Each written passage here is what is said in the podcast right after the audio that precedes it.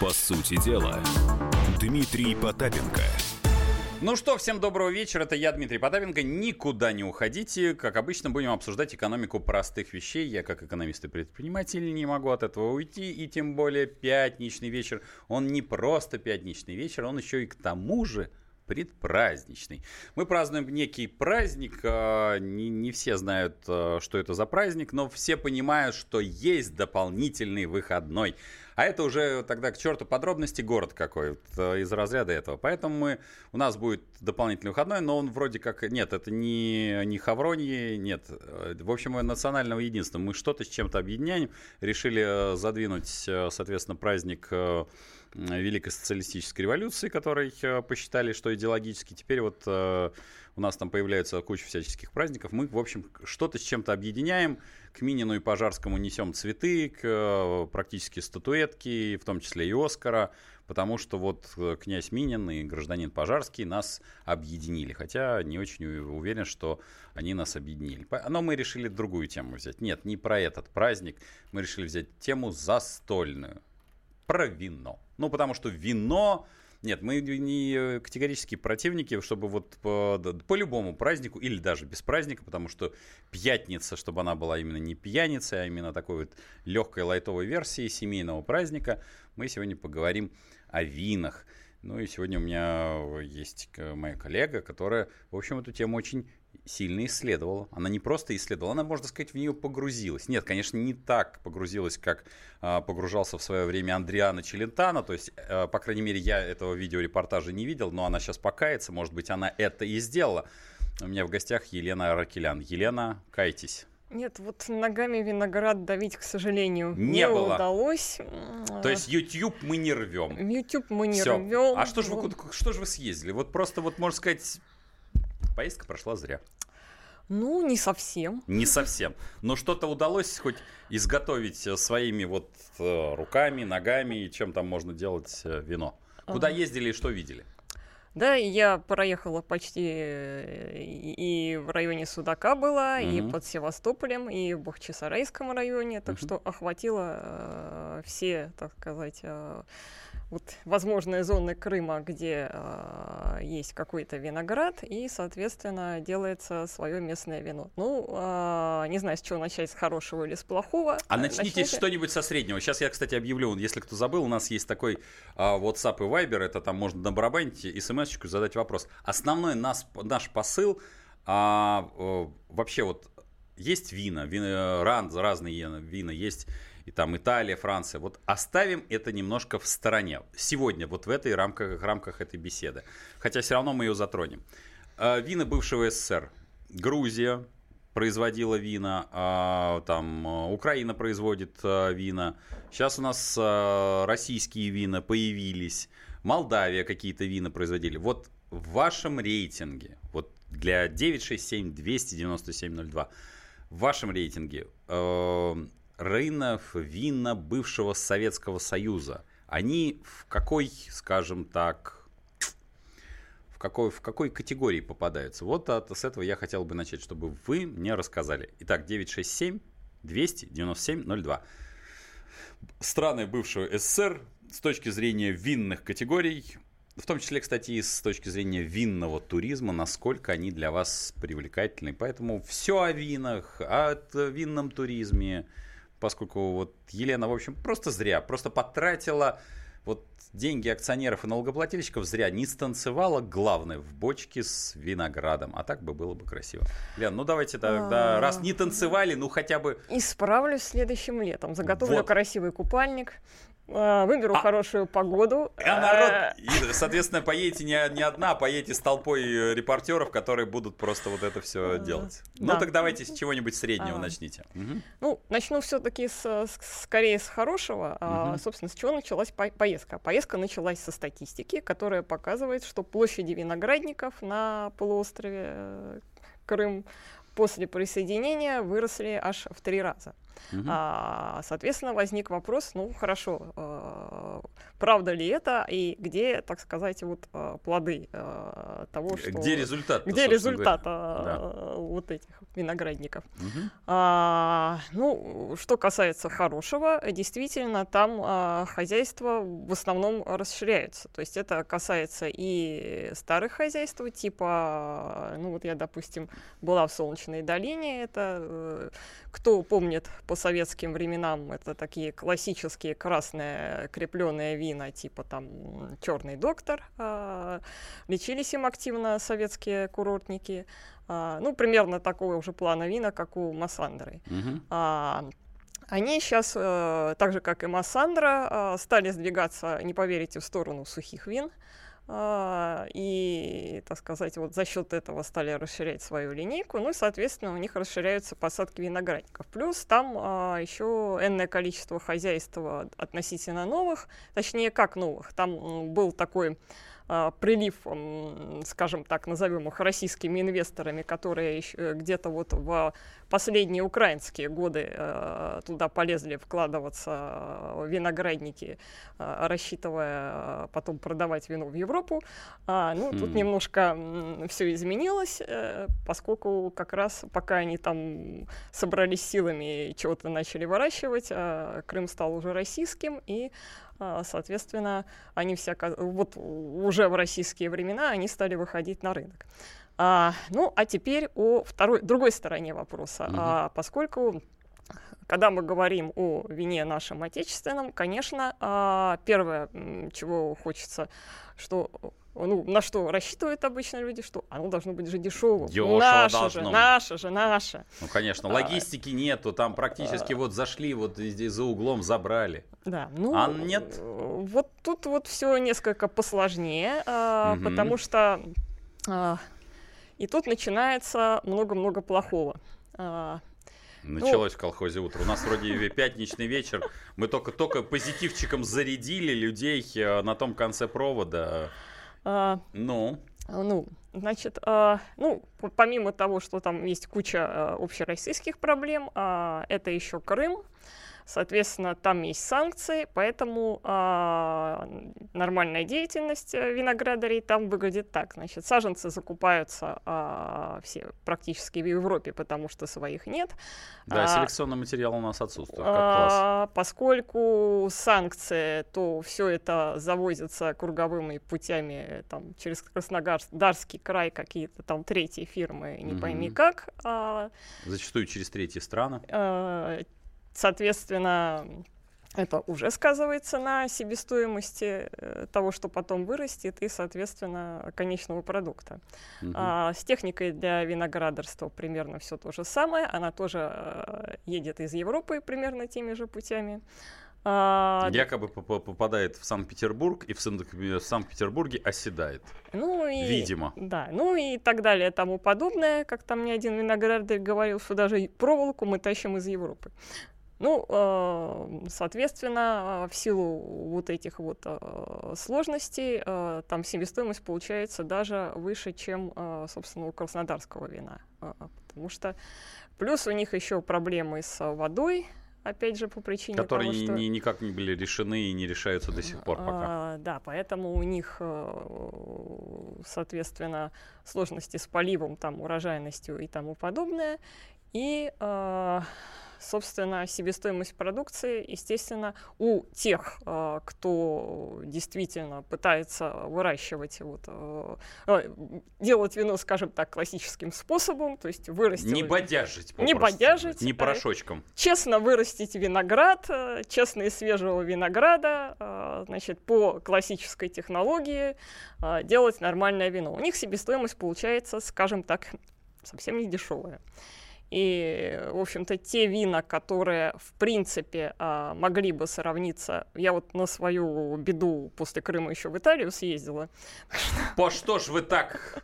По что ж вы, Елена, так, вот на этой оптимистичной ноте, вернее, не оптимистичной ноте практически мы прервемся, потому что сейчас мы будем обсуждать, как, как Елена себе позволила после, можно сказать, святого поехать в Италию, еще, небось, там напиться вина. А на, ну... вам напомню, нет, это потом, вот вы будете отвечать 967-297-02. Я напомню, что хотелось бы узнать а, ваше отношение к этим нашим винам.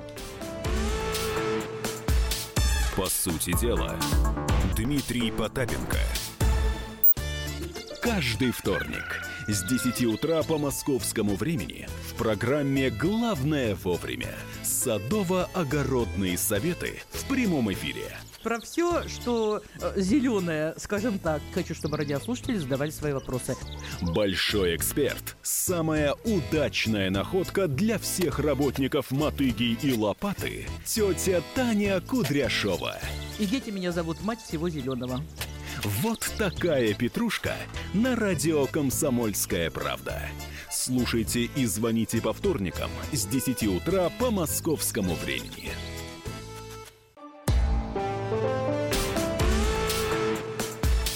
По сути дела, Дмитрий Потапенко.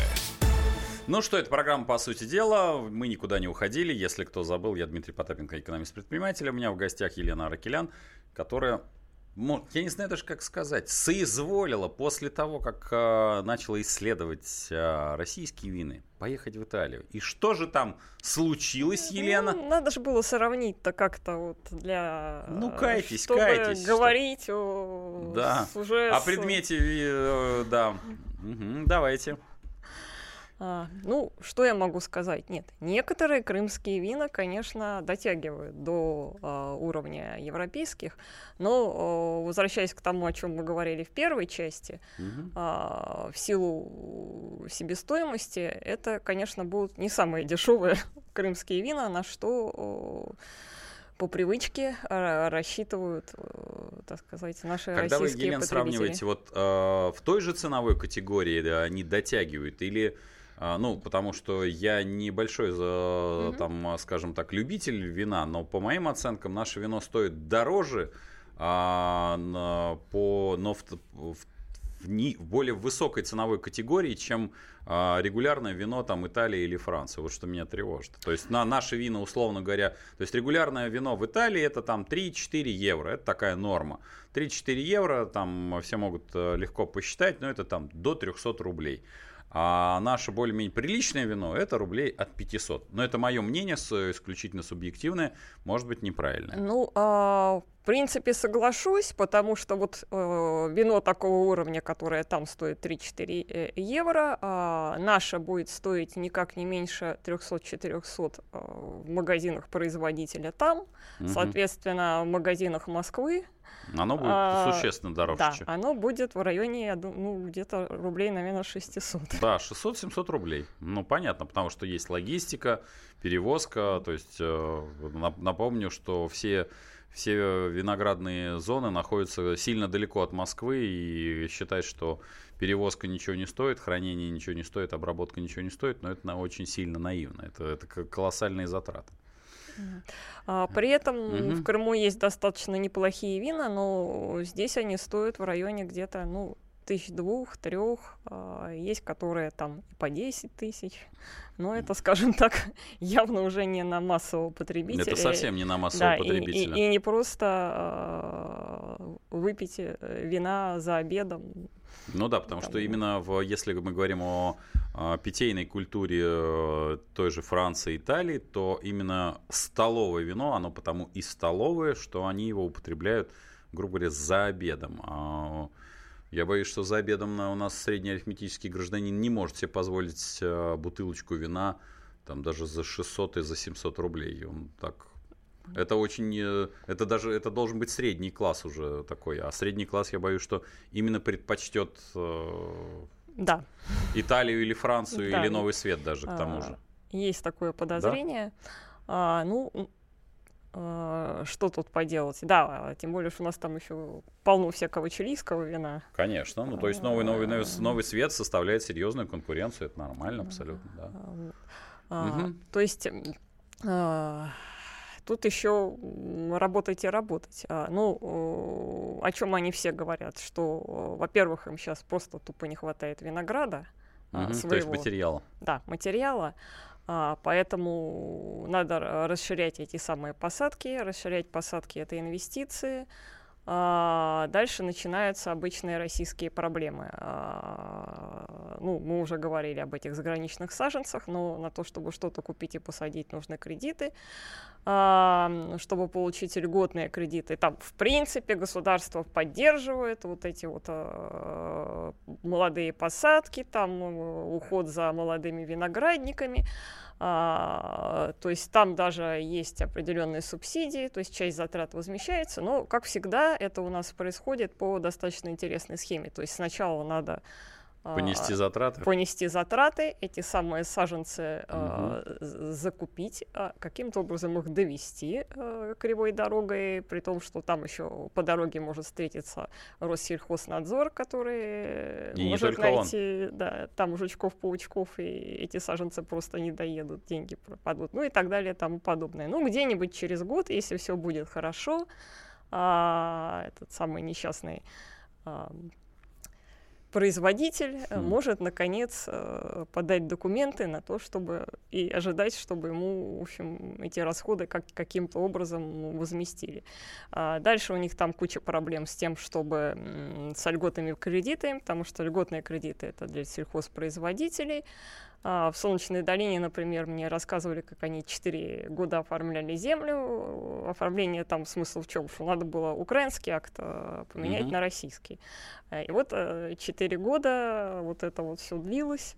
Без этого, а без этого они не сельхозпроизводители, потому что производители чисто вина это все это алкоголь, это совсем другая Это сфера, совсем другая история. Это совсем другая история, какие там льготные кредиты. Не, вы, ребята, вы что, там бы наоборот народ спаиваете. Это, что вы себе позволяете? Акцизы и все такое, и да, давайте раскошелитесь побольше бюджет. Ну да, напомню, что Минфин с 2019 года собирается уравнять акцизы на импортные отечественные тихие игристые вины шампанские с защищенным географическим указанием и с защищенными наименованием места происхождения. Сейчас производители таких вин в, в России платят льготные льготный акциз, а, что нарушает правила ВТО. Ну, соответственно, мы выравниваем эти под правила ВТО.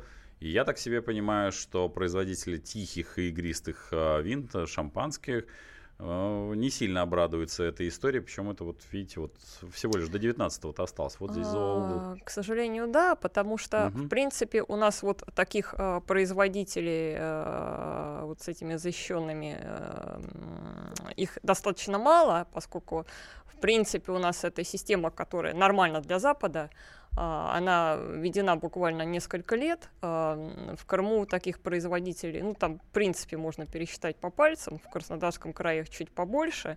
А, и действительно у них были некоторые льготы. Там а, в чем смысл? В том, что а, на вот это вино надо, на, на то, чтобы вот написать на этикетке вот это Место вот, происхождения? Да. Они должны получать лицензию, для чего доказать, что они действительно это делали из местного винограда, там, по ну, определенной понятно. технологии и все такое. То есть это, ну, для потребителя это какой-то ориентир, что это действительно качественное вино, а не э, бог знает что. Угу. Потому что про а, бог знает что мы еще дальше поговорим. Это отдельная грустная история.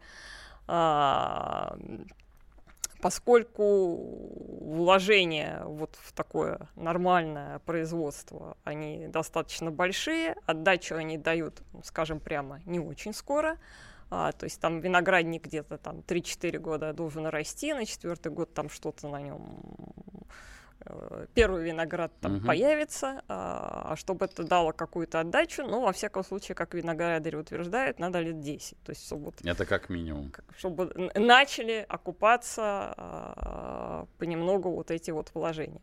А, ну, зачем же так ждать? А, есть гораздо более простая схема. Uh-huh. ставится заводик, а, завозятся очень дешевые импортные виноматериалы, Разливается. Разливается, причем завозятся, ну, естественно, далеко не, не самое качественное, а то, что, в общем, не сильно нужно в Европе или там угу. из Южной Африки, бог знает, откуда это все завозится, там зачастую технология, все хранение и прочее нарушается. А здесь на месте это снабжается всякими там ароматизаторами и так далее, как там шутят со вкусом, вино со вкусом каберне. Угу. А, и, соответственно, разливается по бутылкам. и потом это все гонится там в Москву, Питер и так далее. И вот это вино получается дешевым. Я а, так понимаю, что оно и получается экономически целесообразным. Да, то есть вот эти это вот... Это может нам не нравится, но это единственный вариант, судя по всему, когда и получается экономическая доходность, хоть какая-то.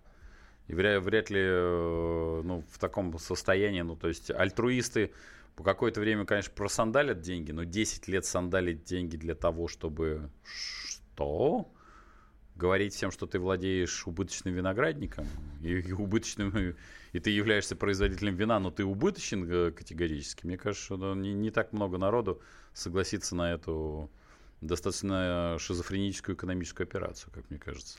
Ну да, то есть mm-hmm. на, на уровне вот этого дешевого вина вот эта схема дает э, свои результаты, то есть у таких производителей, там, там назывались цифры, что у некоторых э, рост производства там порядка 10%, там, то есть, а у кого-то там и в разы, э, соответственно, то есть там все, у этих все хорошо.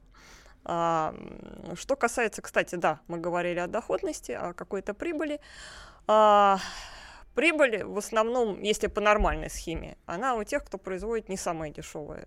То есть вот, э, допустим, известный завод Новый, Новый Свет угу. шампанских вин, да, они прибыльные, а, но, э, скажем прямо, это у них достаточно хорошее шампанское, спасибо князю Голицыну. А, но, скажем прямо, оно не самое дешевое, и, в общем-то, это такая ценовая категория, для среднего класса. Да. Ну вот, собственно говоря, для, про этот средний класс мы обсудим а, в следующей части. Я напомню, 967-297-02. Расскажите о вашем опыте российских вин. По сути дела, Дмитрий Потапенко. Товарищ адвокат! Адвокат! Спокойно, спокойно. Народного адвоката Леонида Альшанского хватит на всех. Юридические консультации в прямом эфире. Слушайте и звоните по субботам с 16 часов по московскому времени.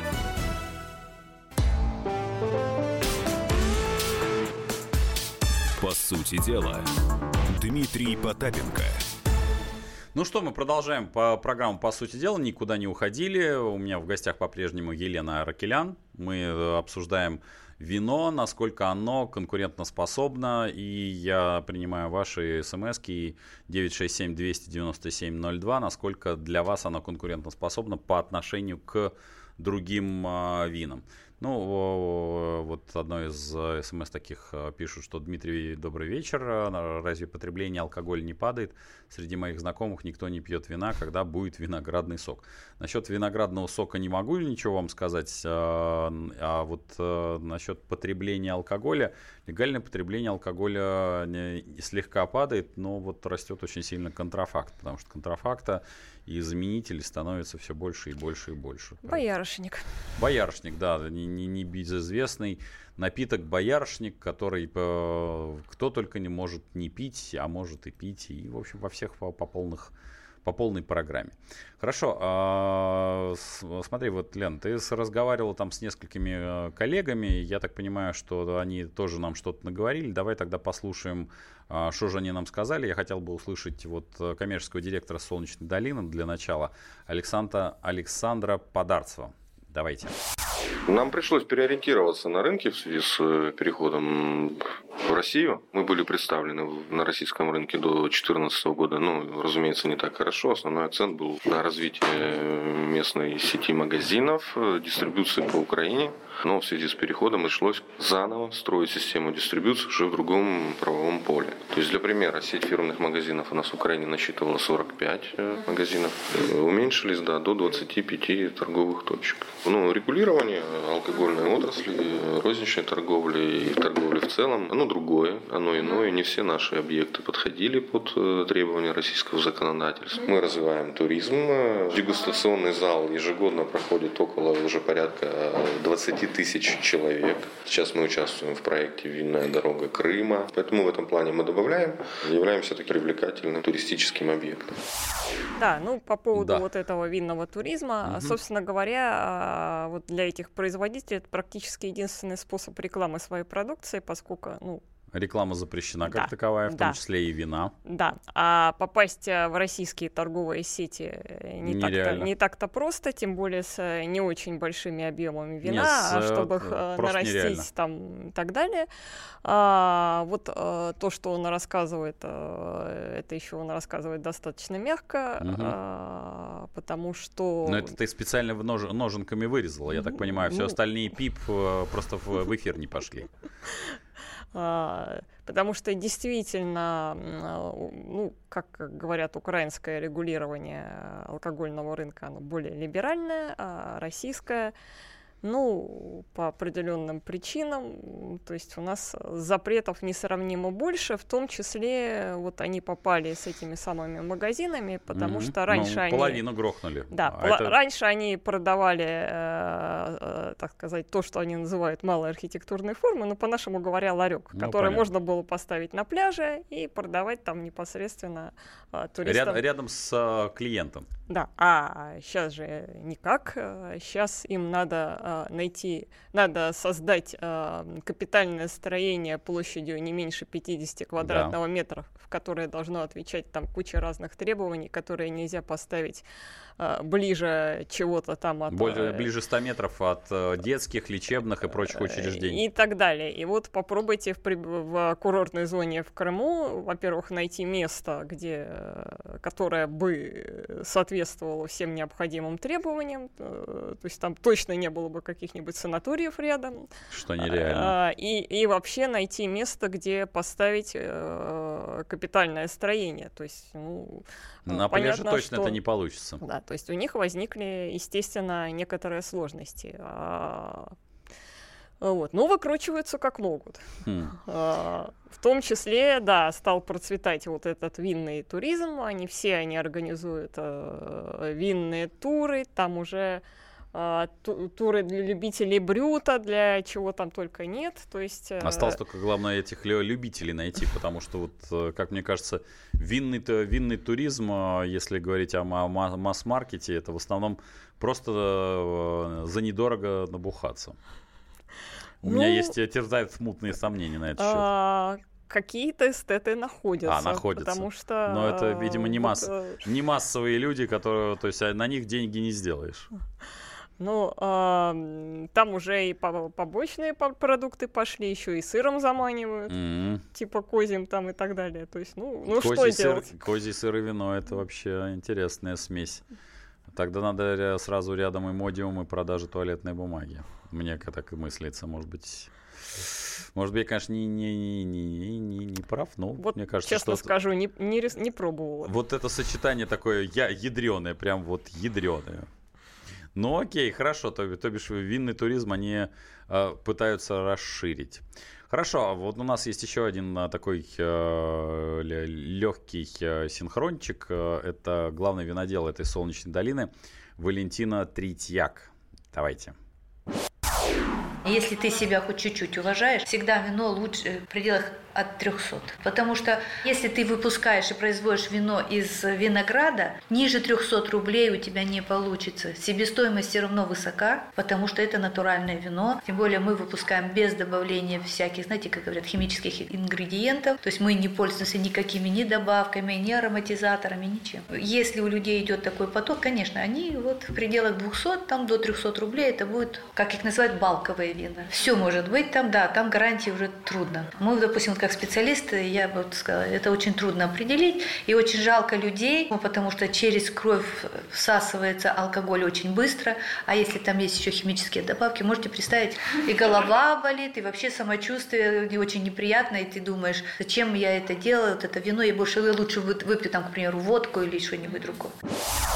Да. Ну, к сожалению, вот тоже плач крымского винодела Да я, по-моему, всех виноделов. У нас, а, кстати, 967-297-02. Вот пишут, а что же я покупаю в двухцветном алкомаркете под названием «Русский Крым» за 180 рублей за бутылку с винтовой-то почему-то пробкой? Я думаю, что-то порошочка Да, покупаете. боюсь, что это вот то самое, про что только что нам рассказывали. Да, плодово-выгодное, как это было при советской власти. Была такое плодово-выгодное, которое называлось плодово-ягодное. Было такой шмурдяк редкостный, под который хорошо подходил только если для, для студентов и более никого.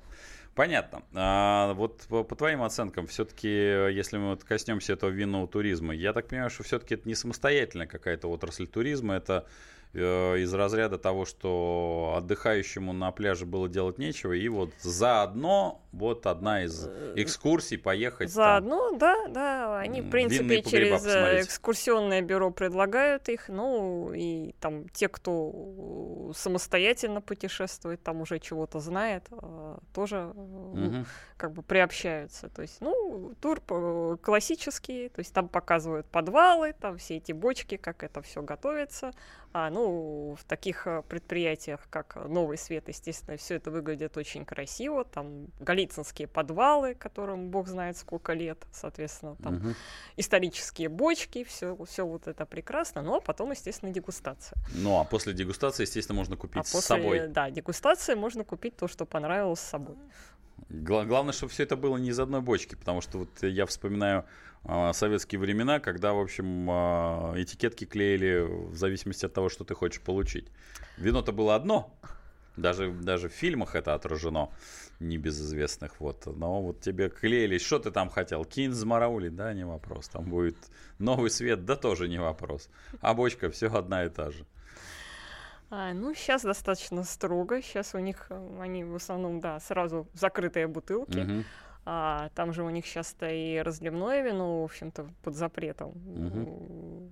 А как же дегустирование? Типа открывают бутылки? Дегустирование, да, там стоят, там стоит ряд бутылок, и из тебе показывают бутылку, там можешь посмотреть все, потом все это разливается. Угу.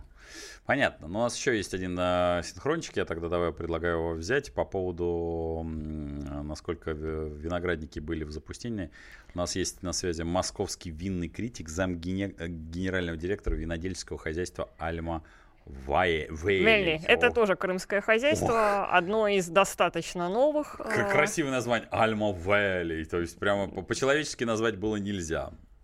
То есть они рассчитывают, э, видимо, выход А на... это такой хитрый ход был. Да, они рассчитывали тоже, поскольку они как рынок? раз туда пришли-то до... До, до. А, то как и рассчитывали выйти на буржуйский рынок, но... А нет. Ну, теперь работают на российский. Ну что ж, Игорь Стердюк у нас в, в, в прямом эфире.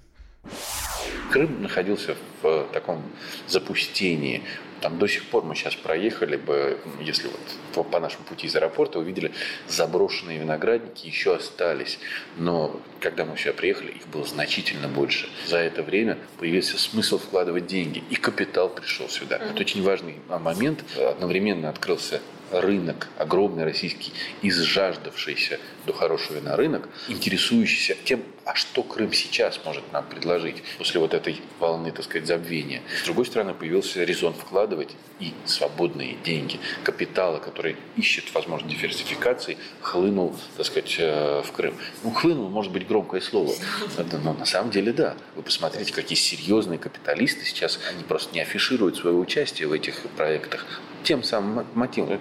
Санкции. Любая причастность к Крыму тут же ударит вам по рукам и вам, и предприятиям. Ну, это вот оптимистический взгляд. Э, да, достаточно. Очень оптимистичный. Ну, потому что я, честно говоря, а, я понимаю, что он замдиректора, и он обязан а, рекламировать всю эту историю, но когда цифры от срок окупаемости там, от 5-7, а то и 10 лет – но говорить о том, что это будет серьезный бизнес туда приходить, меня терзают смутные сомнения. То есть вот очень сильно. Потому что срок окупаемости практически выходит за сколь-нибудь разумный срок э, там, кредита, потому что кредиты дают там на 3 года, ну на 5 лет это по максимуму. А здесь, по сути дела, 10 лет, и то и только первая возможность окупая, окупаемости, а раз, ну, говорить что-то, мне кажется, терзает смутное сомнение, что там какой-то капитал прямо крутится. Ну, насколько я понимаю, в основном там речь идет о том капитале, который пришел еще опять же, до. Угу. А сейчас как бы, ну, куда уже деваться-то? Надо хотя бы что-то угу. как-то отбить. Ну, понятно. То есть это больше по, по вынужденности, чем а, по доброй То есть, э, воле. Сейчас деньги уже вложены, виноград вырос, виноградники выросли как раз, наконец. Угу. А, и, ну, что ж теперь делать-то? Да, куда ты денешься, да. Но вот в этой части это не совсем не, не радужная перспектива. Что ж, хорошо, мы эту тему обсудим а, дальше в а, следующей части. Напомню, 967-297-02. Выскажите свое мнение по винам российским, которые вы знаете, ну и вообще рынкам бывшего СССР. И поэтому слушайте нас дальше и не переключайтесь.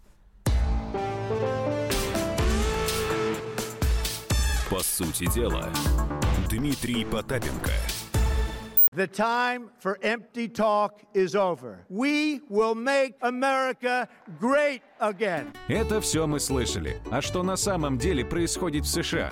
Реальные новости, курьезы и события, которые нигде, кроме Штатов, случиться не могут. Как они там за океаном вообще живут? Разбираемся в программе «Не валяй дурака Америка» с Марией Берг и Александром Малькевичем. Слушайте и звоните по понедельникам с 12 часов по московскому времени.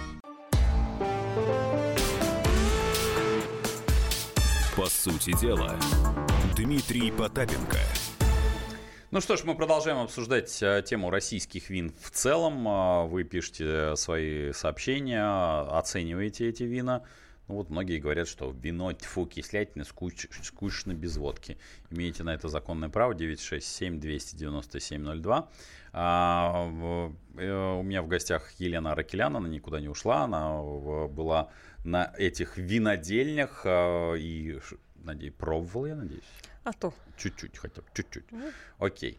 Хорошо, но есть человек, который в этом э, разбирается профессиональ. Э, мы сейчас пытаемся его набрать. Это я хочу дозвониться до президента Союза виноградарей и виноделов чтобы мы ним, соответственно, обсудили, насколько это перспективно или не перспективно, потому что а, в третьей части, ну и вернее во второй части мы, э, Лена рассказала о тех цифрах, которые говорят у нас а, виноделы. По моим оценкам, эти все цифры выходят за рамки разумного инвестиционного проекта. Ну и Лена, в общем-то, под, подтвердила, что эти, это по большей части люди, которые уже, как говорится, вляпались. И другого варианта нет. Вот. У меня это, нам удалось дозвониться до президента Союза виноградарей и виноделов России Леонида Львовича Поповича. Леонид Львович, добрый, добрый вечер. День. Добрый день. Да, добрый, добрый день, даже уже вечер. Вечер, я, вечер, вечер да. да. Я пятничный, э, почти такой предпраздничный. Мы э, здесь с, с моей коллегой Еленой Аракелян, она проехала крымские винодельни, обсуждаем вообще в целом э, страны бывшего постсоветского пространства и насколько это э, вообще виноград, этот бизнес на вине, это про бизнес? Или это все-таки пока больше, скажем так, мечты, э, прожекты, или из этого все-таки можно сделать бизнес? Но вот единственное, конечно, э, Лена сказала, что, не знаю, подтвердите вы или опровергните, что бизнес, я как ритейлер могу сказать, возникает тогда, когда завозится винный материал и здесь больше разливается. А вот если говорить о производстве полного цикла, вот по вашим оценкам, нет Львович, что э, можно сказать? Мы, э, если оставить Россию в покое, вернее, предприниматели России в покое, сколько лет их нужно оставить в покое, чтобы они сделали из этого бизнес? Значит, ну, во-первых, Э, есть целый ряд предприятий сегодня и в России, угу. и в, в постсоветских странах, для которых э, виноделие, выращивание винограда и производство из него вина – это абсолютно нормальный бизнес, и люди зарабатывают, и предприятия получают прибыль. Если предприятие получает прибыль, это бизнес. Угу. Согласен. С одной стороны. Но с другой стороны, э, вход в этот бизнес – очень тяжелый, потому что очень длинный инвестиционный цикл, 10 лет посадил виноград, через лет собрал, бутылку сделал и так далее. И очень тяжело входить на полку. Поэтому э, первоначально это, конечно, большие инвестиции, и когда вы смотрите на первоначальные эти вещи, то возникает вопрос, а бизнес ли это? Ну да. Но, но там есть второй момент, как вы помните, есть такая штука, капитализация, и ее никто не отменял. Угу. И, условно говоря, даже если нет Э, бизнеса какого-то, но возникает капитализация, и я знаю, что э, в новопостроенное прекрасное предприятие затем продавали за нормальные деньги, возвратив инвестиции, получив некую прибыль. Поэтому, безусловно, бизнес. Безусловно. Но у нас у виноградарей говорят так. Когда ты сажаешь э, куст, ты создаешь очень хороший бизнес для своего внука. О, Понимаете, да? Да. Уж ну, о, вот, очень длинный прямо, прямо инвестиционный так, цикл. Так, так, так, так во всем мире. Это не у нас только в России, так во всем мире. Ага. Поэтому э, и когда покупают и привозят виноматериалы из других стран угу. и разливают в России, это тоже бизнес. Но надо понимать одну вещь, что э, я знаю уже, наверное, как минимум десяток примеров предприятия, которые начинали, привозили вино из Испании, разливали, зарабатывали на этом деньги, а потом сажали виноград. И сейчас сажают. И они переходят как бы с одного типа ведения виноделия на другой тип ведения виноделия. Это, кстати, есть и в Крыму тоже. А, Леонид Львович, а скажите, тогда, ну, поскольку если э, смотреть на некое это стандартное инвестиционное предложение, э, плюс ко всему, я так понимаю, у нас э, там же собираются уравнять акциз со следующего года, если мне не изменяет память. Минфин вроде ну, хочет. Да. Это, это не страшно, потому что там предусматривается определенный механизм, который для вина, сделанного из винограда, выращенного в России, э, позволит все-таки платить чуть меньше акциз, чем будет написан. Есть а... там, там сейчас, этот механизм сейчас обсуждается. Понятно. То есть есть шансы все-таки не, не, не угробить да. виноделие на корню. Да. Понятно. А если с точки зрения инвестиций, российская территория против, э, не знаю, там какой-нибудь другой территории, там ЮАР, э, там Новый Свет, э, там Италия, Испания, Франция, вот что-нибудь. Ну вот смотрим на, не фантазируем, что у нас есть некий фантазийный инвестор, который думает так, вот раскрутил шарик и думает, куда бы ткнуть пальцем.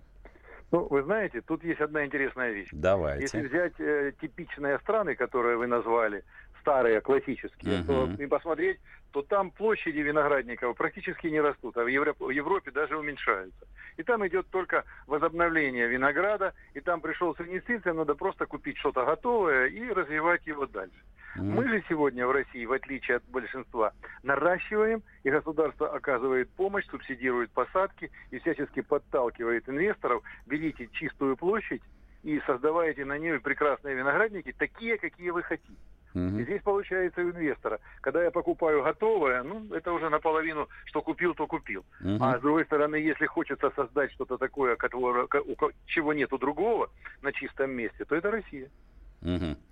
Ну, тут, э, тут, с другой стороны, возникает некий страновой, страновой риск. Надолго ли это все? Потому что чем это, чего, по-моему, виноградная отрасль или виноде, отрасль виноделия не проходила за последние лет 30-40?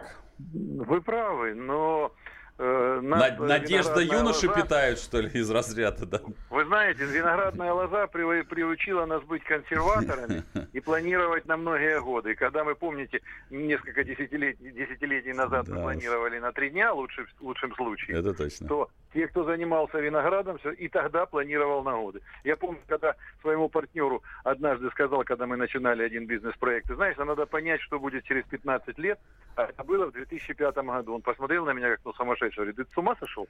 Я говорю, с ума не с ума, давай планировать. Прошло 15 лет, мы вышли на то, что планировать. Ну, хорошо, что удачи вам в этом, да. в этом, да. в этом деле. Да. У меня на связи был президент Союза виноградарей и виноделов России Леонид Львович Попович. Ну, вот такая... Э, да, оптимистичные люди, наши виноградари. Нет, а они, знаешь, не, не, мне кажется, такой не благодаря, а вопреки. То есть, вопреки, вопреки всему мы будем сажать лозу, и вот, потому что, ну, это как-то действительно... Да, похоже, лоза приучает быть терпеливыми. Так, может быть, э, люди, с которыми ты разговаривал, они из той самой лозы? Все может быть. Поживем а, через 10-15 лет, посмотрим. Посмотрим что на там будет. Хорошо. Ну, вот э, когда ты с людьми общалась, по твоим оценкам, а, люди каком состоянии там? Есть у них ну, оптимизм? Ну, состояние в разном, но, по-моему, так вот прямо сбегать никто не собирается.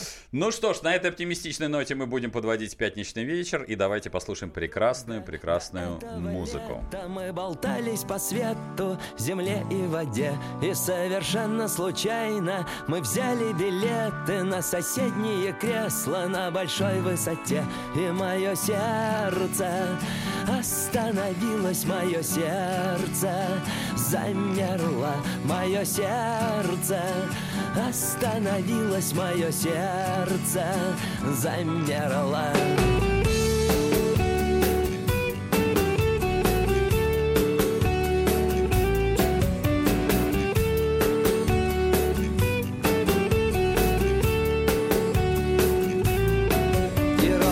тысячу лет мы просыпаемся вместе, даже если уснули в разных местах. Мы идем ставить кофе под Элвиса Пресли. Кофе сбежал под пропеллер Ах, и мое сердце остановилось, мое сердце замерло, мое сердце остановилось, мое сердце замерло.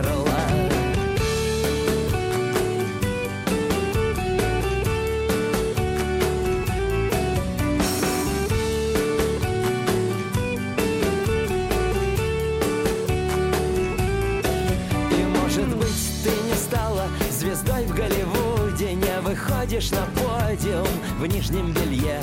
У тебя не берут автографы люди И поешь ты чуть тише, чем Монсеррат Кабалье. Ну так и я, слава богу, ни Рики, ни Мартин Не выдвигался на Оскар французом не забивал.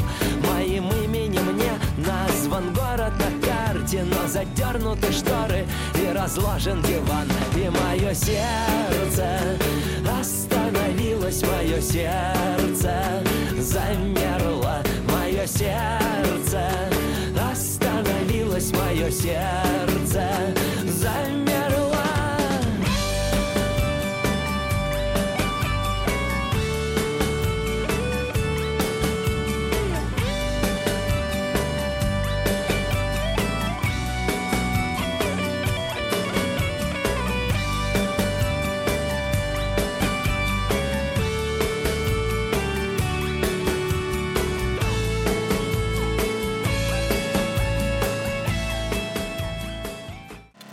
Особый случай. По понедельникам в 5 вечера по Москве. Касается каждого.